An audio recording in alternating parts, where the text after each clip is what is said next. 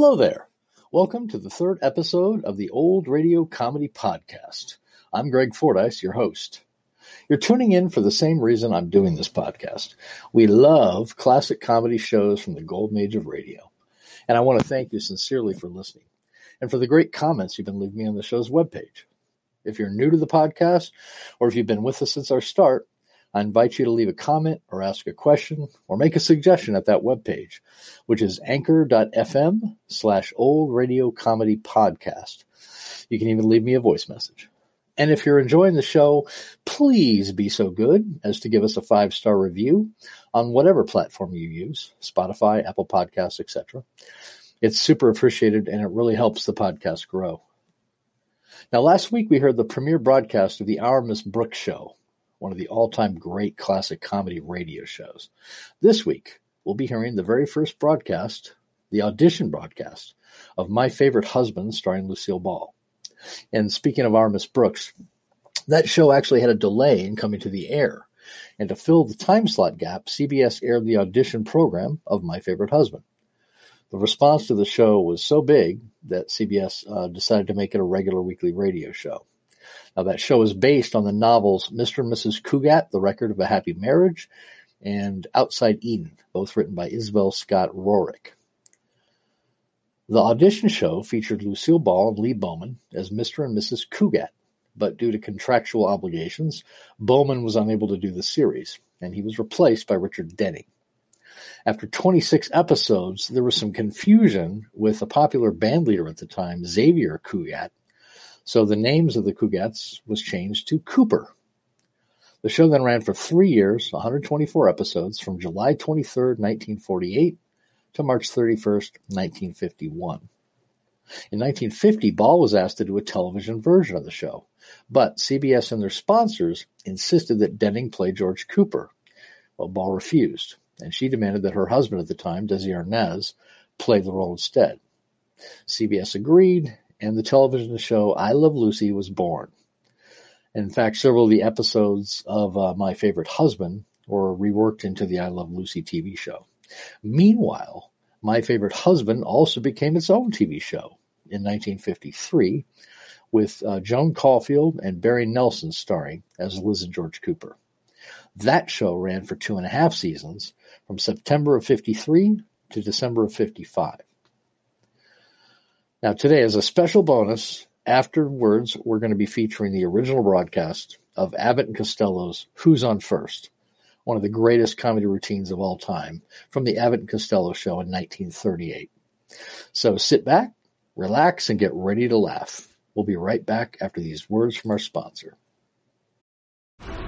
This episode is brought to you by F X's The Veil, starring Elizabeth Moss. F X's The Veil is an international spy thriller that follows two women as they play a deadly game of truth and lies on the road from Istanbul to Paris and London. One woman has a secret, and the other has a mission to reveal it before thousands of lives are lost. F X's The Veil, now streaming, only on Hulu. And now, the audition episode of My Favorite Husband, originally broadcast on July fifth, nineteen forty-eight.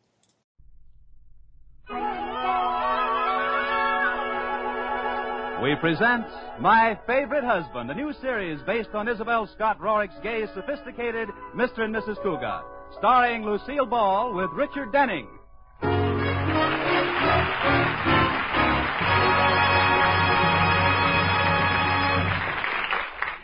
Ten years ago, the town's most eligible bachelor, George Cugat, married socially prominent Elizabeth Elliott.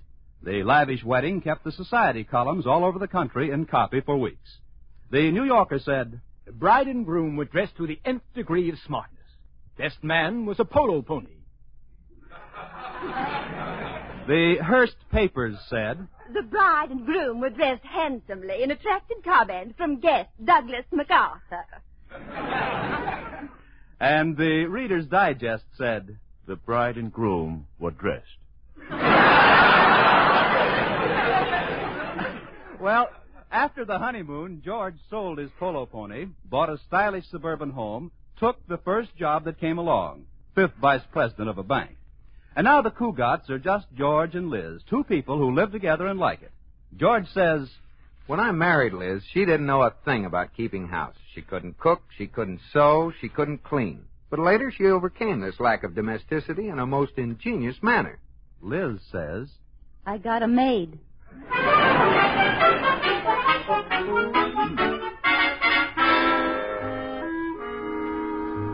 And now, let's take a peek at the Cugats. It's early morning, and there's husband George at the breakfast table. But where's wife, Liz? Oh, there she is, upstairs in the bedroom with Katie, the maid. Well, this is certainly unusual. Liz is getting into a formal evening gown. Let me check again. It's only five minutes after nine. Well, surely there's a reason for wearing an evening gown at this early hour. Oh, just a little more, Katie. Can you get the zipper up now? Yes, ma'am. Oh, the zipper's up. Oh, how does it look, Katie? Would you consider it too slinky? Well, there's hardly enough of it to tell. If you'll pardon me, Missus Cugat, I've seen more cloth on a Roquefort cheese. It isn't as skimpy as all that. Now, where's my corsage? Oh, here it is, ma'am. I'll just pin it on here. No, I'll... maybe here. Oh. Well, what's wrong, Missus Cugat? There's no place to pin it. Well, I'll get you a gown that has a little more to it, Missus Cugat. Uh, but then... Then what, Kitty? You are having your portrait painted today, aren't you? Yes. Well, then maybe you'd better wear the gown you have on. Why? Well, as long as you're paying for a portrait, you might as well have as much of you in the picture as possible. No, Katie, we might move to Boston someday, and I wouldn't want my portrait banned. Oh, here's a more sensible gown, ma'am. Uh, have you told Mister Cugat about the painter coming today? Not yet, Katie. I'll tell him at breakfast. Now hurry and get me out of this tight thing. I feel like a ten-inch weenie and a five-inch roll.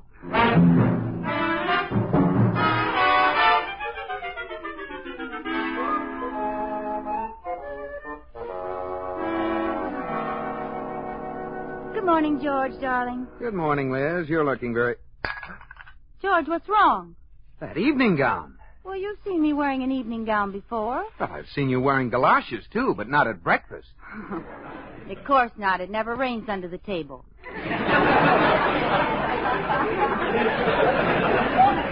Darling, the reason I'm wearing this gown is because I'm going to have my portrait painted. The artist is coming this morning.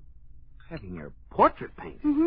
What in the world for? Well, Alice Sturm had herself sketched, so... Alice Sturm, I might have known. The old story of keeping up with the Joneses. It's nothing like that, George. This is entirely different. This is keeping up with the Sturmses. Darling, when Alice Sturm gave a party for an opera star, we had to give one for the Hall Johnson Choir. When Alice goes to Catalina, we have to go to Hawaii. Now, believe me, the day Alice Sturm has quintuplets, I want to be in Mexico. What about me? And just where is this masterpiece going to be painted? Right here, and by a very good artist, too. His name is Damon Welch. He'll be here in a little while. I get a kick out of those artist characters. I can hardly wait to see him. Uh, he'll probably be wearing a pink beret and have a rose clinched between his teeth. Long artistic fingers hanging down and sticking in the tops of his shoes. No. I heard Damon Welch is different from other artists, George. They say he's very big and strong and muscular, like, uh, who's that rugged, tall actor in the movies? You know, the one with the big arms and broad shoulders? Marjorie Main. No, uh, Victor Mature. Oh, well, don't be silly, Liz. Artists are all the same. They wear berets, live in attics, and smell of spiders. Hello, George. Liz. Oh, it's Corey. Come on up, Corey. Carbright here, bachelor deluxe, damsel delight, the kind of man you'd like to marry your sister. If you hated your sister. How are you this morning, party boy? No party last night, George, but did I meet a beautiful creature. She had a smile like Lana Turner, a voice like Dinah Shore, and she kissed like Paulette Goddard. What do you do, date her or buy tickets to her? Don't speak lightly of this woman, Liz, for I think that at last Corey Cartwright is in love. You, Corey? Yes, George. I feel that this is the real thing. I think I shall marry this girl. Corey, that's wonderful. What's her name? Where does she live? Darn, I knew I forgot something. Hey, Liz, I just noticed you're wearing an evening gown. Yes, do you like it? It's nice, but isn't this awfully late to be getting home? Oh. Liz is having her portrait painted, Corey. Some artist named Damon Welch is coming over this morning. Damon Welch? You've heard of him, Corey? Heard of him? That's all Alice Sturm talks about since he sketched her. I hear he has big blue eyes, curly hair, muscles galore, a tan complexion, and stands about twelve feet tall. Really now, Corey, twelve feet tall. Maybe it is a slight exaggeration, but I understand that before he painted portraits, he used to paint rooftops. Without a ladder. Well, anybody could do that if they had a long brush. Or, or a short house. Well, what do I care what he's like? Excuse me, I have to make a phone call. Who are you calling this early, darling? The time operator. My watch has been acting up again. Well, maybe Corey has the right time. No, I left my watch home on my other wrist. At the tone, the time will be nine forty-two and one quarter. Hmm, nine forty-two. Have to be getting down to the bank. Right with you, George. I have a luncheon date with a girl who was a gorgeous blonde yesterday, and I'm anxious to find out what she is today. Kiss me goodbye, George. Your kisses give me strength for the day. When Corey Cartwright kisses them, they stay charged up for a month. Bye, darling. Bye-bye, Liz. Bye.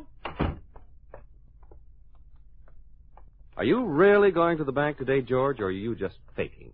Huh?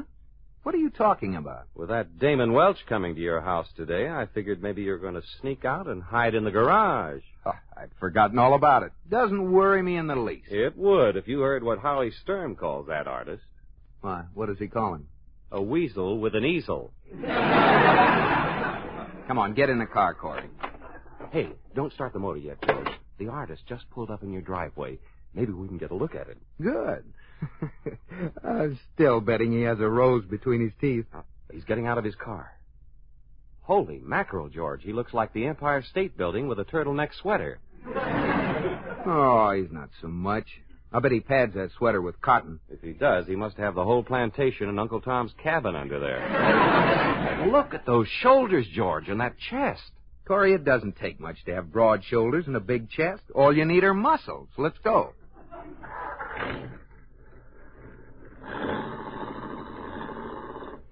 Did you see that thick neck, George? Those pretty blue eyes? Well, so what? My neck isn't as thick, maybe, but I have a nice neck. And look at my Adam's apple, Corey. Oh, that guy didn't have anywhere near the Adam's apple I have. Oh, if there's anything that'll keep a home together, it's a big Adam's apple.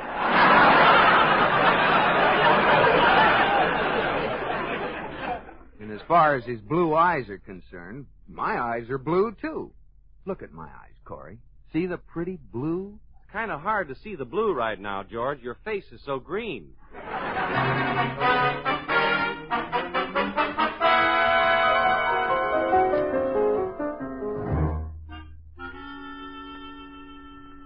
All right, woman, face to the left. I cannot paint your portrait unless you cooperate. Mister Welch, I've told you a dozen times my name is Elizabeth Cugat, not woman. Very well, Missus Cugat. Now be quiet, woman. Well, one consolation. At least you know what I am. Your dress gives you away. I don't like your nose. I shall not paint it that way. But I like my nose. It's a good nose. Don't change it. I've had it so long now it seems like almost a part of me. Be still, woman. You're very rough, Mister Welch. Woman, you're looking at a man who's painted the forests of Oregon and at the same time worked as a lumberjack. Sawing, climbing, cutting, and chopping. One day, the man next to me was crushed by a falling redwood. I've seen many rough things. This is a man's world. That's why I'm rough. Did did it kill him, the, the man the tree fell on? To coin a quaint old phrase, he was a real gone lumberjack. You know, Mister Welch, you and my husband have a lot in common. He lives a rugged life, too. What does your husband do? He's a banker. Oh. Oh, that is rugged. It's plenty rugged. He goes to work every morning at ten and doesn't get home until after three. Just what's rugged about that? He has an uncomfortable office.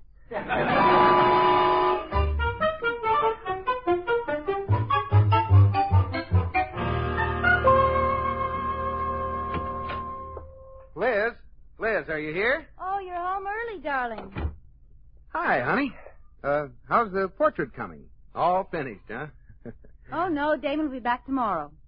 Damon? You call him Damon? Yes, now. He was terribly cold at first, but he warmed up. How warm did he get?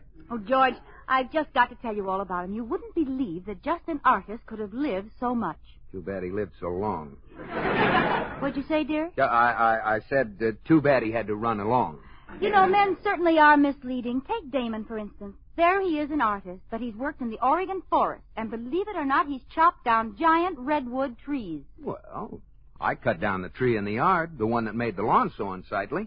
That wasn't a tree, dear. That was a laundry pole. Well, it was a tree once. Did you notice, Damon, when you were leaving this morning? He came in right after you'd left with Corey. Mm, yes, I think I did. He was struggling to get his car door open. Didn't seem to have much strength. A tall, unhealthy-looking chap, as I recall. A padded sweater. Damon? Oh, George, I don't think so. He's huge with big muscles and a terrific tan. Yes, Liz, but I, I'm sure that under that tan there's a naturally pale face. George, what are you looking for? Oh, nothing. Oh, say, look at this. My old photograph album. Look here. This picture of me at the beach. You noticed the muscles? Oh, yes. That was the day you and Jimmy Paterno and Howie Sturm and the whole gang made the human pyramid. Yeah. Takes a lot of strength to support all those men. Yes, it does. Look at my muscles. Oh, there you are, right on top. Oh, it uh, takes a lot of strength to stay on top. There was quite a breeze that day. Here's, here's the picture I like. You and me in a rowboat at Simmons Park. Look, your sleeves are rolled up. Say, your arms were pretty big. Of course. Of course. I can't remember why I was rowing. Well, I was saving my strength for the potato race. Are you sure you love me, Liz? Oh, silly. Of course I love you. Why shouldn't I love you? Kiss me. Feel those strong arms around you? Mm-hmm. I'm plenty strong, Liz. Way back in kindergarten, I used to beat up all the little kids. I'll, I'll just bet you still could.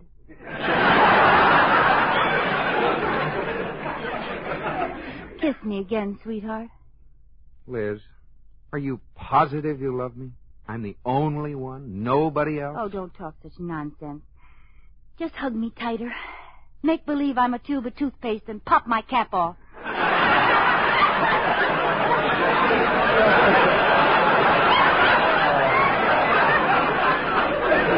Oh, that's swell. I feel great now.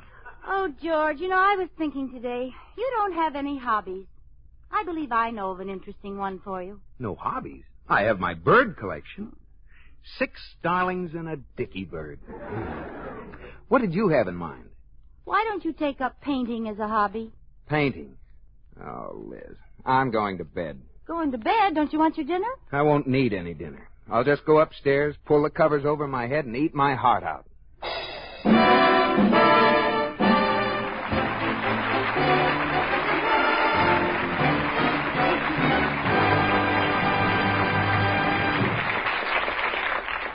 You are listening to My Favorite Husband, starring Lucille Ball with Richard Denning.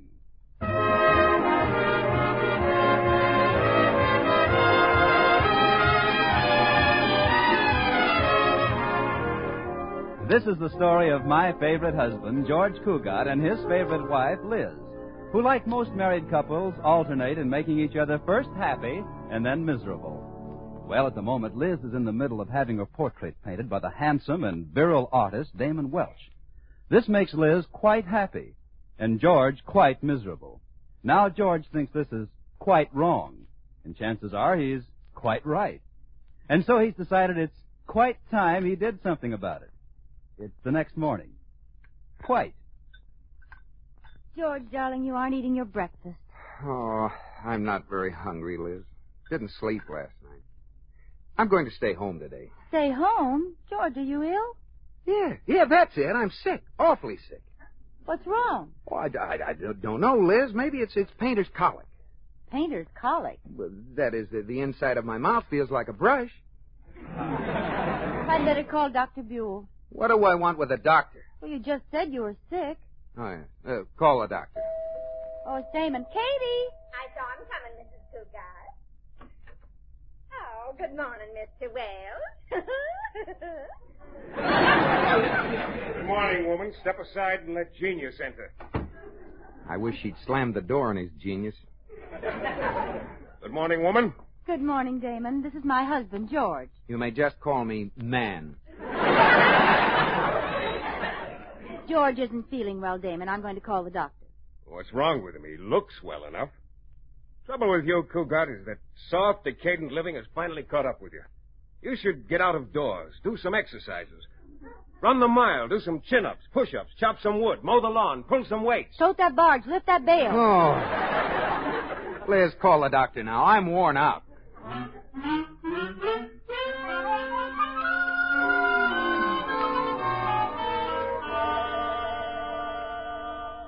All right, George.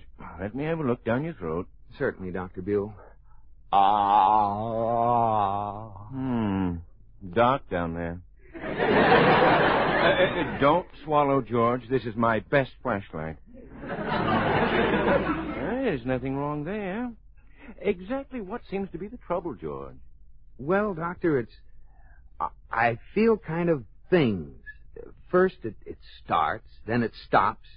Then it goes again, then it backs up, and then it twists completely around. Uh, what does it sound like to you?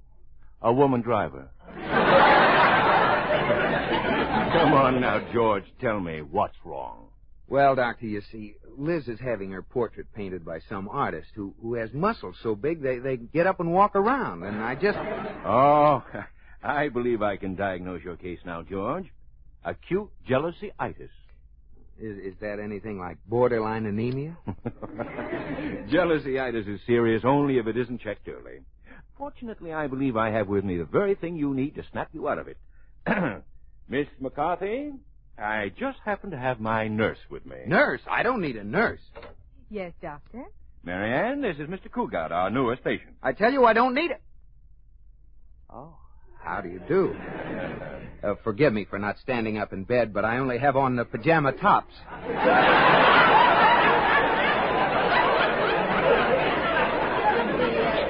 he ill enough to require a nurse, Doctor? Well, he said he wasn't. Uh, what about it, George? Oh, I ain't long for this world.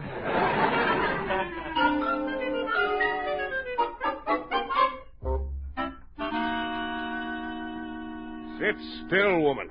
I cannot paint your portrait unless you relax. I don't make moving pictures, you know. Well, when are you going to paint in my hair? You still have me bald-headed. I don't like myself bald-headed. I look like my mother was frightened by Guy Kibbe. I'll paint in your hair when I see fit, woman, and not a second sooner. Until that time, you'll remain an egghead and like it. Damon, do you ever smile? I laugh sometimes. My sense of humor's a bit unusual, however, not on the beaten path. Well, what's funny to you? Well, I laughed heartily when my friend Chadwick fell from the roof of the school in Paris. Did Chadwick see the humor in it? Oh, he screamed. Yes, I'll never forget it. Fractured half the bones in his body. Yes, he must have been all broken up.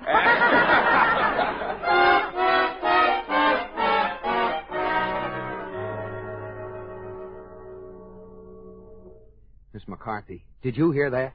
My wife and the painter were laughing down there in the study. What could they have been laughing at? You have a steamboat in the house, Mister Cougar. Steamboat? Well, of course not. Well, then they couldn't be laughing at Fulton. Oh, I'm serious, Miss McCarthy. I don't like them to be laughing. I'm going downstairs.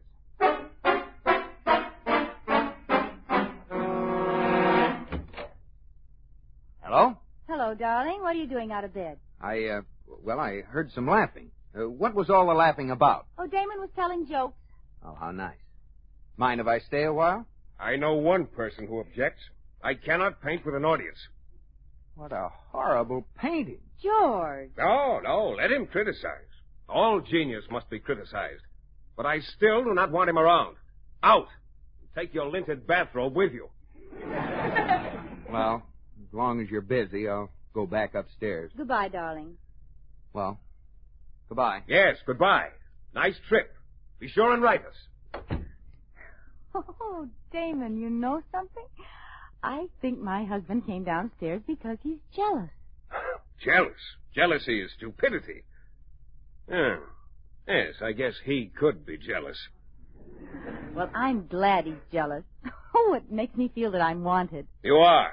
I want you to sit still.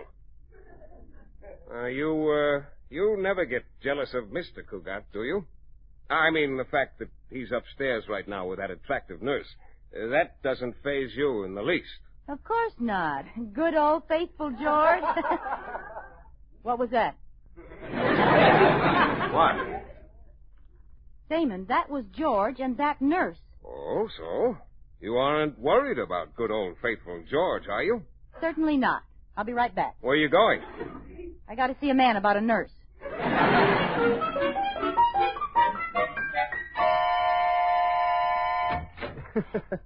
Hello. May I come in? Yes, Missus Cugat, but you mustn't stay long. I have a naughty boy on my hands, and I don't want him to get excited.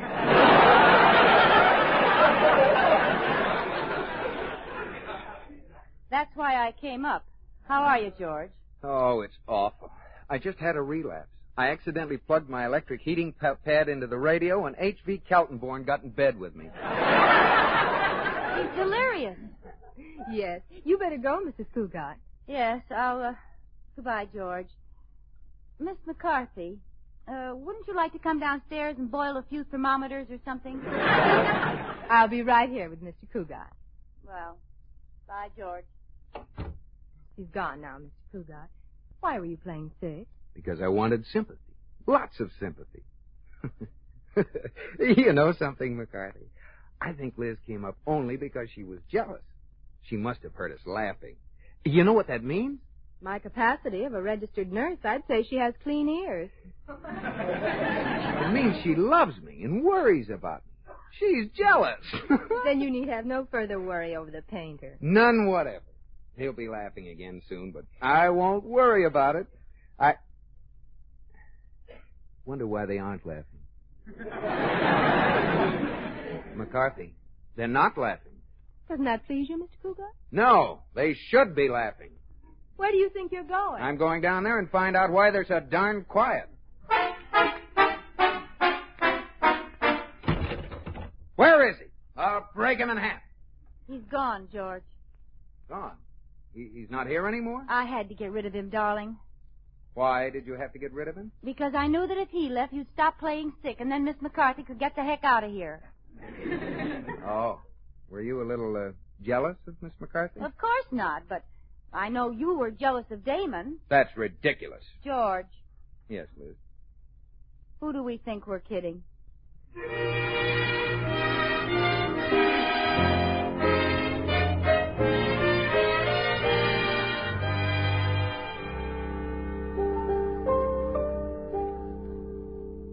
So he uh, left, huh, George? Yes, Corey. He left. And George was really very nice to him. How lucky you were, George.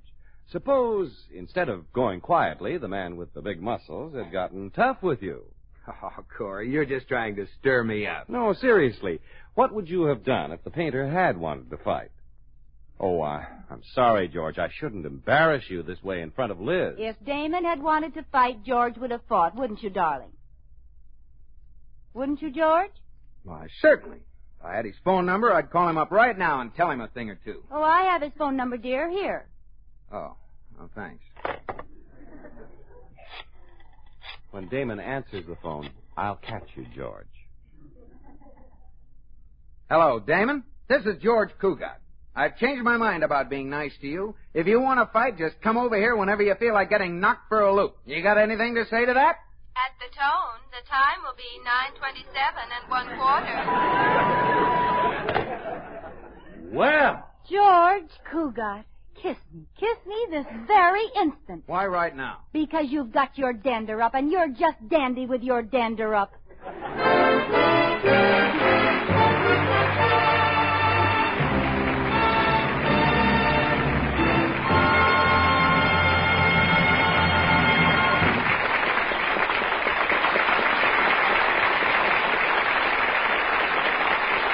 In In just a moment, Lucille Ball and Richard Denning will be back with us.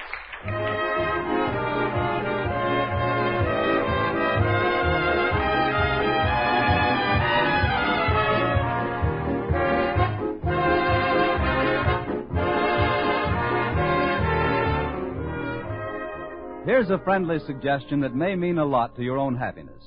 Why don't you call your family together one evening soon and say, is there anything else any of us can do in cooperation with others for the good of our community?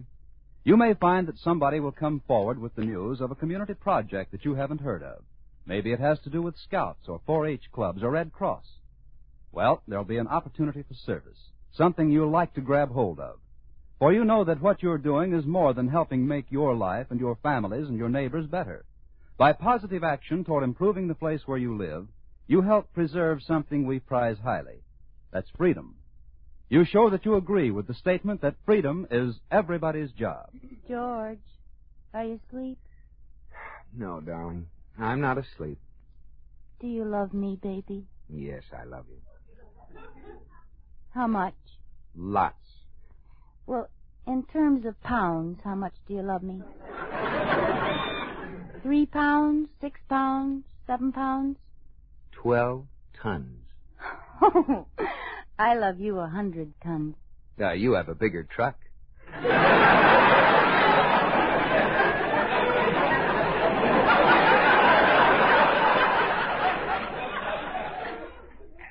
George. No matter what happens, will you still love me, even when I'm old? I'll still love you when you're old. Will you take me out? Yes, dear. I'll wheel you around the block every day. George, something strange happened to Katie tonight. Really? What was that? Well, tonight around nine twenty-seven... Katie picked up the phone extension in the kitchen and heard a man shouting at the time operator. Good night, George.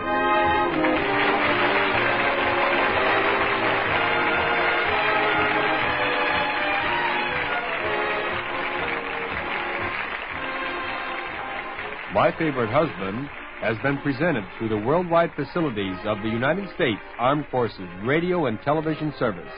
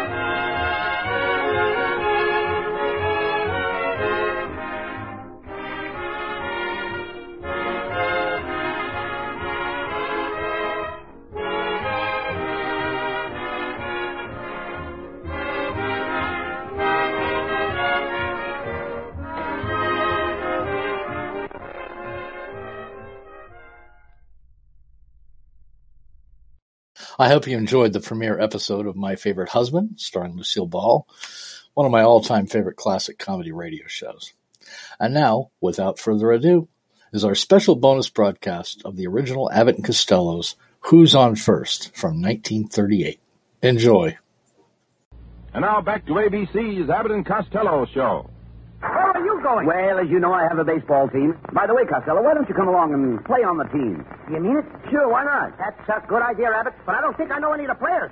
I mean, after all, you see, some of these guys on the team I'd like to know. Well, I'll... If I'm going to join your team, here we go. Well, I'll introduce... So, I'll... Abbott, what I'd like to know is this here. I'll introduce I... the boys to you. Suppose it's bad. You tell me who's playing on your team. You know, strangers may seem to give these ball players nowadays very peculiar names. You know, like Dizzy Dean and... Daffy. His brother Daffy? Daffy Dean. I'm your cousin. Who are you? Goofy. Goofy, eh? Yep. Well, now, let's see. We have on the bags. We have who's on first, what's on second, I don't know's on third. That's what I want to find out. I, I say who's on first, what's on second, I don't know's on third. Are you the fellow that knows all the players? I certainly. Well, then who's on first? Yes. I mean, the fellow's name. Who? The guy on first. Who? The first baseman. Who? The guy playing first.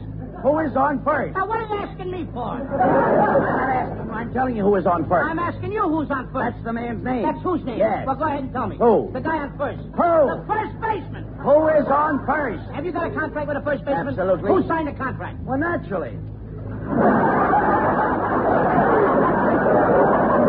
no good unless he signed it. It's no good unless who signs it? No. So who signed it? Absolutely.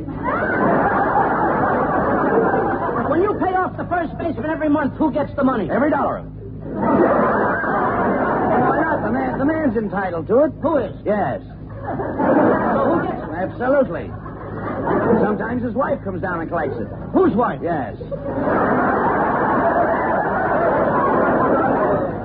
Trying to find out is what's the guy's name on first base? Oh, no, wait a minute. Don't switch him. Don't switch him around. What is on second base? I'm not asking you who's on second. Who is on first? I don't know. He's on third. Now, we're not talking about uh, how do I get on third base? You mentioned his name. If I mention a third baseman's name, who did I say is playing third? No, who's playing first? Never mind first. I don't know. What's the guy's name on third? No, what's on second? I'm not asking you who's on second. Who's on first? I don't know. He's on third. There I go. Will you please say on third base and don't go off it? What is it you Now, who's playing third base? Now, why do you insist on putting who on third base? Now, who am I putting over there? Yes, but we don't want him there. What's the guy's name belongs on now, third? What belongs on second? I'm not asking you who's on second. Who's on first? I don't know. Third, third base. base. You got an outfield? Oh, yes, yes. The left fielder's name. Why? I don't know. I just thought I'd ask you. I just thought I'd tell you. All right, then tell me who's playing left field. Who is playing? Stay out of the infield. I don't know what's the left fielder's name. What's on second? I'm not asking you who's on second. Who is on first? I don't know. Third, Third base. base. You know left fielder's name? Why? Because. Oh, he's center field. He plays as well as I do. Look, you got a pitcher on a team? Now, wouldn't this be a fine team without a pitcher? The pitcher's name? Tomorrow. You don't want to tell me today? I'm telling you, man. Then go ahead. Tomorrow. What time? What time what? What time tomorrow you're going to tell me who's pitching? Now, listen, who is not pitching? I'll who break is... your arm, you say, who's on first. Go ahead. I want to know what's the pitcher's name. What's on second? I don't know. Third base. You got a catcher? Well, absolutely. The catcher's name? Today. Today. And tomorrow's pitcher. Now you've got it. Oh, we got us a couple of days on the well, team. I can't help that. So I'm a catcher, too. I know that. I'll get behind a plate, do some fancy catching. Tomorrow's pitching on my team, and then heavy hitter gets up. Yes. Tomorrow throws the ball, the guy who puts the ball. When he puts the ball, me being a good catcher, I'll throw the guy out of first base. So I pick up the ball and throw it to who? Now that's the first thing you've said right. I don't even know what I'm talking about. Well, that's all you have to do. Is to throw the ball at first base. Yes. Now who's got it? Naturally. If I throw the ball at first base, somebody's got to catch it. Now, who caught it? Naturally. Who caught it? Naturally. Who? Naturally. Naturally. Yes. So I pick up the ball and I throw it to Naturally. No, no, no. You throw the ball to first base, then who gets it? Naturally. That's right. Now it's on. So I pick up the ball and I throw it to Naturally. You don't. I throw it to who? Naturally. That's what I'm saying. You're not saying it that way. I said I throw the ball to Naturally. You don't. You throw the ball to who? Naturally. Well, say that. That's what I'm saying. I throw the ball to who? Naturally. Ask me. You throw the ball to who? Naturally. That's same as you. I throw the ball to first base, then who gets it? Naturally. Who has it? Naturally. He better have it. Now, that's it. Now, I throw the ball Naturally. Whoever it is drops the ball, so the guy runs to second. Who picks up the ball and throws to what? What throws to I don't know. I don't know, throws it back to tomorrow. Triple play. Yes. Another guy gets up, it's a long fly ball to be called. Why? I don't know. He's on third, and I don't give a darn. What was that? I said, I don't give a darn. Oh, that's our shortstop. Classic. Even after all these years, that routine still cracks me up. And it continues to influence modern comedians to this day. Well, that's it for this episode. Tune in next time for another classic comedy show right here on the Old Radio Comedy Podcast. I'm Greg Fordyce. Thanks for listening.